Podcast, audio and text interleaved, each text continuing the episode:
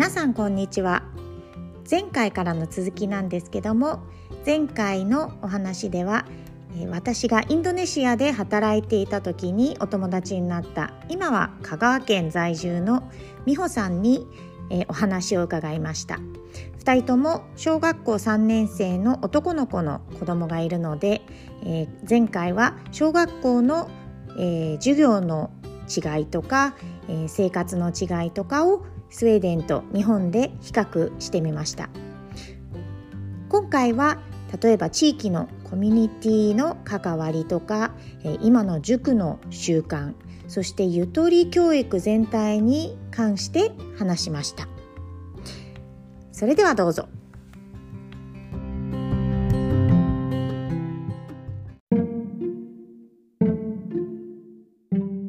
はその地域の、まあ、おじいちゃんおばあちゃんたちが見守りたいっていう形で、そのね、あの、ところどころに立ってくれてるので、そこでね、ちょっとこう、まあ、犯罪をね、防ぐっていうような役割をしてくれてるかなっていうのが。うん、それはとってもいいですね。あとお話ができたりしてね。そうそうそうそう。うんうんうん。そういうコミュニティ的なものはあんまりこっちは、例えばなんかちょっとした街中のマラソン大会とか、そういうイベントがある時にどんどんそういうのをサインアップして。自分たちが単位で参加していくっていうので、学校指導でコミュニティの何かっていうのよりも、まあ、家族単位でそういうコミュニティのを作っていくっていう感じですかね。あうんうん、こっちはなんか地域のコミュニティがまたまた生きてるかなっていう感じかな。和太鼓とかもそもうこの日清地区っていうこのコミュニティで子供の部、あ幼稚園の部小学生の部でおじいちゃんおばあちゃんの部みたいな感じで習っててでお祭りがまた来週もあるけどもそのお祭りで披露するっていう感じ。うん、いいですね。うんうんうんうん。こういうの大事ですね。うんうんう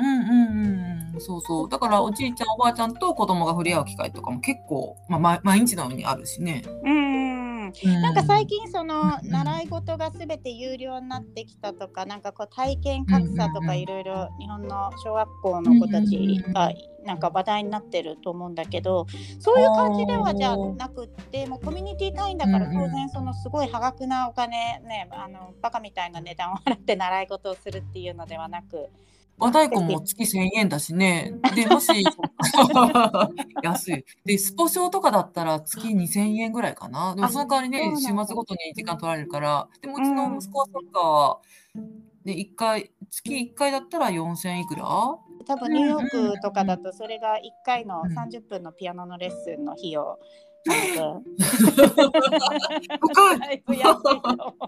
えー、でもそうって本当に天と地の差があるぐらい違って、まあ私はニューヨーク中高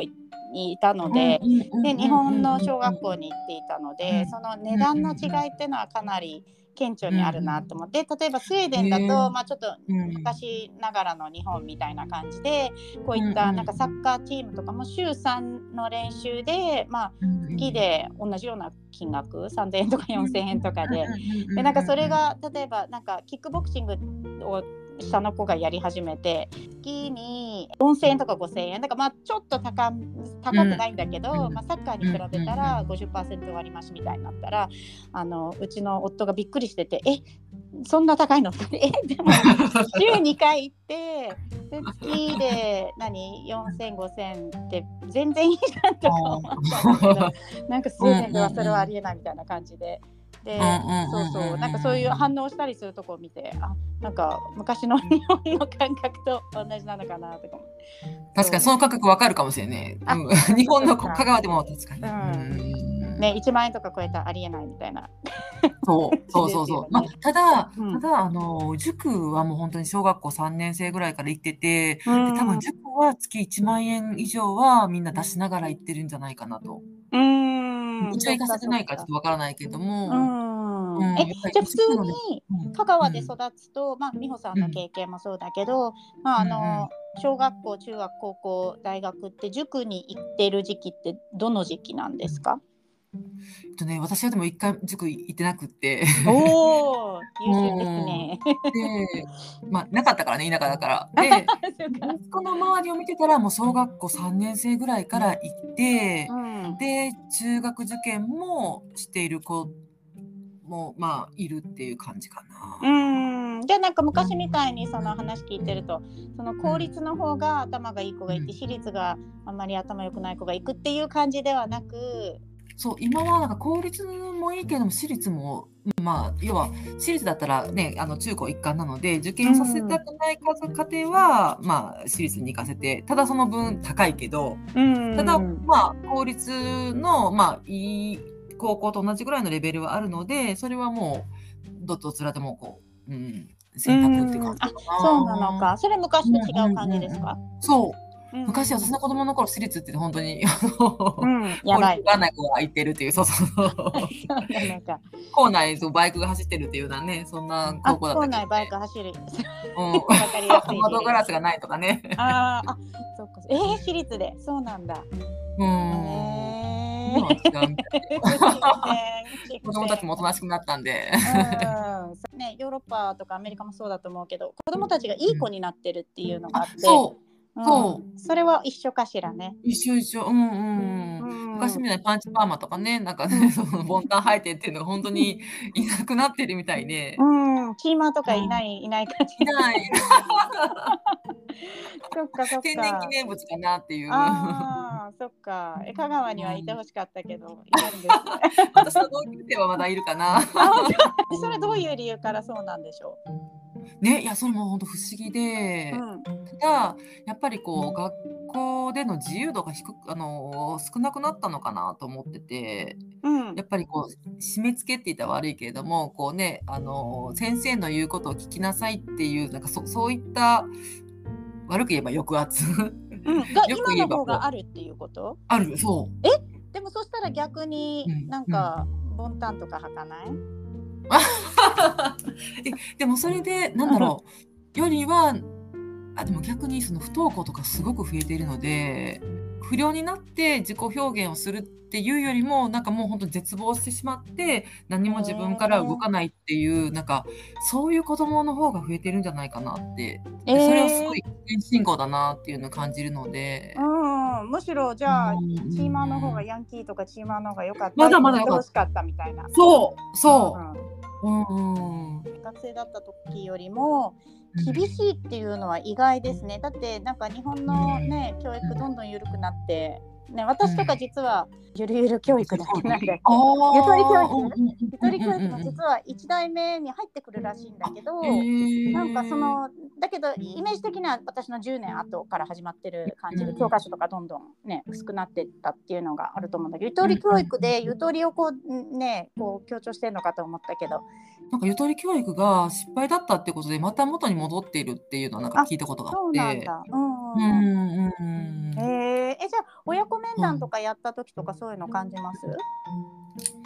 親子面談の時はどうだろう。でも私あまり息子の成績興味がないんであんまり聞かないんでまあ、学校で、まあ、積極的にこどあの友達と遊んでますよとか休み時間こういうふうに過ごしてますよとか、うん、そういったことを先生が言ってくれて、うん、ただ私の方は関心としてはいつ黙食がなくなるのかとか そういうか息子のことっていうそういうことが、うん、興味があるんで貢献をしたいみたいな美穂さん。ちょっとすごいなんかこう疑問があまりにも大きすぎてこう。そういう話し合いの場ってああるんですか、まあ、PTA とかそういうこと？ない。ない。ない。ので、どうしても、教頭先生にどうしてですかって私の方が。あ大事ですね。こっちのその親子面談、この間あの、学校が変わって、あの一応なんで2種類の親子面談を見て、大体まあ1年に2回ぐらいあるんだけどその15分から30分ぐらい、あの先生と我々とあと子供が一緒に来る。んです、なんでなんかのこと言えないみたいな確かに。でなんか子供がびっくりするようなこと言えないようになってでも子供中心なのでなんかもう先生もすごい優しい声で話してあもうクルト君はもうなんかすごい褒め方をするんですね。なんか、うちの子は多分外弁慶内地蔵だからあじゃない 外地蔵内弁慶だから。すごいいい子らしくって学校では。えー、なんかもうな何言われたか忘れたけどすごいなんかすごいこう気を使った言い方で褒めてきて、だからなんか変に極端に褒めるとまた良くないから子供にとって。ストレスになるから。とにかく全てストレスにならないようにするっていうことが、ね、メインの目的だから。その親子メンバーも、えっと、紙を見せられてそのクルトが、えー、なんかその9個の科目の中好きなやつと好きちょっと得意じゃないと思うものをこう色をつけていくんですね。でその得意だと思うところにまずハイライト当てて何があの好き？この科目に関してとか教え方に関して。でそのちょっと得意じゃないというかその質問の仕方もちょっとなんか積極的に取り組めないみたいな そういう科目はどうですか？みたいな。気をつけてくださいみたいな感じででそれをなんか1つか2つつけたんだけどなんかそれに関してじゃあなんでそうなの？みたいな感じで我々先生と親でなんか手伝えることある？みたいな。超優しいみたいな。そう。そうでだからなんかそれが中心でであとはなんかその。なんで親と話すっていうよりも子供を通してそこに親と先生がいて3人で対話4人で対話をするみたいな感じで、そうだいぶスタイルがだからなんか親がこう reporting をするあ先生親に reporting をするっていうよりはなんか「クタン What do you think?」みたいな感じで。スウェーデン語じゃなくて英語でやってくれていつもだから、えー、ちょっと lo st in translation とかあるんだと思うけど、まあ、半分はなんでクルタン交えた話をするところはスウェーデン語でやって。うん。全然違う。そっかそっか、そうだからそこが違うんだなってまず子供が入ってくるっていうところで、なんか参加型というか子供中心も全て子供中心だでも日本も子供中心で子供がね王様みたいにしてやって王様というかあの、ね、やってるけどなんかやり方が違うところが子供のウェルビーイングが全てみたいな感じ。うちの夫の反応として受けたのがやっぱなんかもう少し宿題出してほしいんだけど、っていうところをなんかくでは言えないから 子供がいる手前。だからなんかどうやったら そう だからなんか先生はその子どもの宿題を追加するんじゃなくてその必要ないものは出さないで別の宿題もっと難しいのを出してくれみたいな感じのそういう感じに言ったり工夫して言わないと宿題増やしてくれないって本当逆ですね。お願いだからもっと出してみたいな。感じで、ね。うん。そう、そうな感じね。そう、だいぶ違いますね。でまあこんな感じでその、えっと美穂さんは、まあ、自分の育ったところに戻って自分の子供を育ててるけどこれから将来子供のことってどういうふうに思います？ずっと香川県で育てる感じですか？えっとね香川県内だけで言ったらこのね息子の周りがもう全部の世界だと思われたら、本当に閉塞感が漂うだろうし、狭いので、なので、もう、もうコロナも明けたんで、もうあの、今年の冬ぐらいからちょっと海外に連れて行きたいなと思ってて、でまずは今、ベトナムを考えてて、まあまあ、うん、いろんな本当になんだろう、まあ、民族、肌の色、言語、ね、えっ、ー、と、文化っていうのがあって、で、本当になんだろう、日本の常識イコール世界の常識でもないし、いろんなね、考え方があっていいんだよっていうのを伝えてあげた、教えた、あの、感じてほしいなっていうのはすごくあるかもね。あ、それは素晴らしいですね。そっかそっか。じゃあ、ええっと、ベトナムをなんで選んだんですか？たまたま友達がベトナムにいるから、というのと、あと、やっぱりその途上国の田舎の子供の方がやっぱ強い。っていう、たくましいっていうのを私自身感じたんで、私も2年半、あの、ベトナムの少数民族が住んでるその三角地帯であの、働いてた時に、もうそれこそ竹馬に乗ってサッカーをするみたいな、なんかすごい、あの、で、一山をなんかね、あの、サンダルでなんか越えるみたいな、すごいたくましかったんで。そうですね。みんなインドネシアの時も、B さんで山登ってましたよね。そうそうそうそうそうそうそうそう。そう。なのでなんだろうこう先進国じゃなくてやっぱ途上国もう要は自然が豊かなところももっと見てほしいなっていうのはありますね。まあ香川県もね自然も豊かだし山も本当目の前にもすぐあるんだけれども、うん、やっぱりねうんたくましさをかあのなんだろう培ってほしいっていうのは感じてますね。えあともう一つはなんかその東京とか街中 exchange program とかもちょっと今思いついただけだけど、ねなんか違うのかしらね。日本のなんか街中に派遣みたいな。なんかねあの東京から来たあの人に言わせると東京の方がまだなんだろうリベラルというか自由度が高いって言ってて、例えば香川県の小学生また今制服着てるしでも東京の方は制服がないみたいだし、なんかこう授業のやり方とかもやっぱり東京の方が、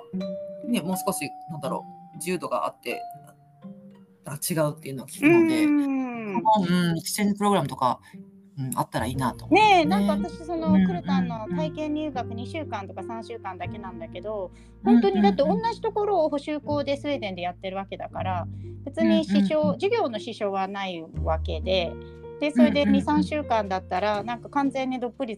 ねあの入れるからなんかそういうのよくないですか？プログラムベトナムもすごく大事だし、ね、そういうそれこそアメリカとかヨーロッパも大事だしでもすごいいいですね。なんかあの美穂さんちゃんとベトナムにまず連れてくっていうのが、まあ肌で感じないと分かんないことだと。うちの息子とかもやっぱスウェーデンに住んでてすごい移民が多い国だけどなんか唯一いない人種がラテンアメリカ人でやっぱりなんかそうニューヨークあボストンに前行った時にすごいあのラテンアメリカ人のことをちょっとなんか怖がってに見てなんかアフリカ系の人とかアジア系ももちろん自分もそうだからだけどなんかすごいあの全然親近感とかあるけどそのラテンアメリカ人そんなに違うっけ？みたいな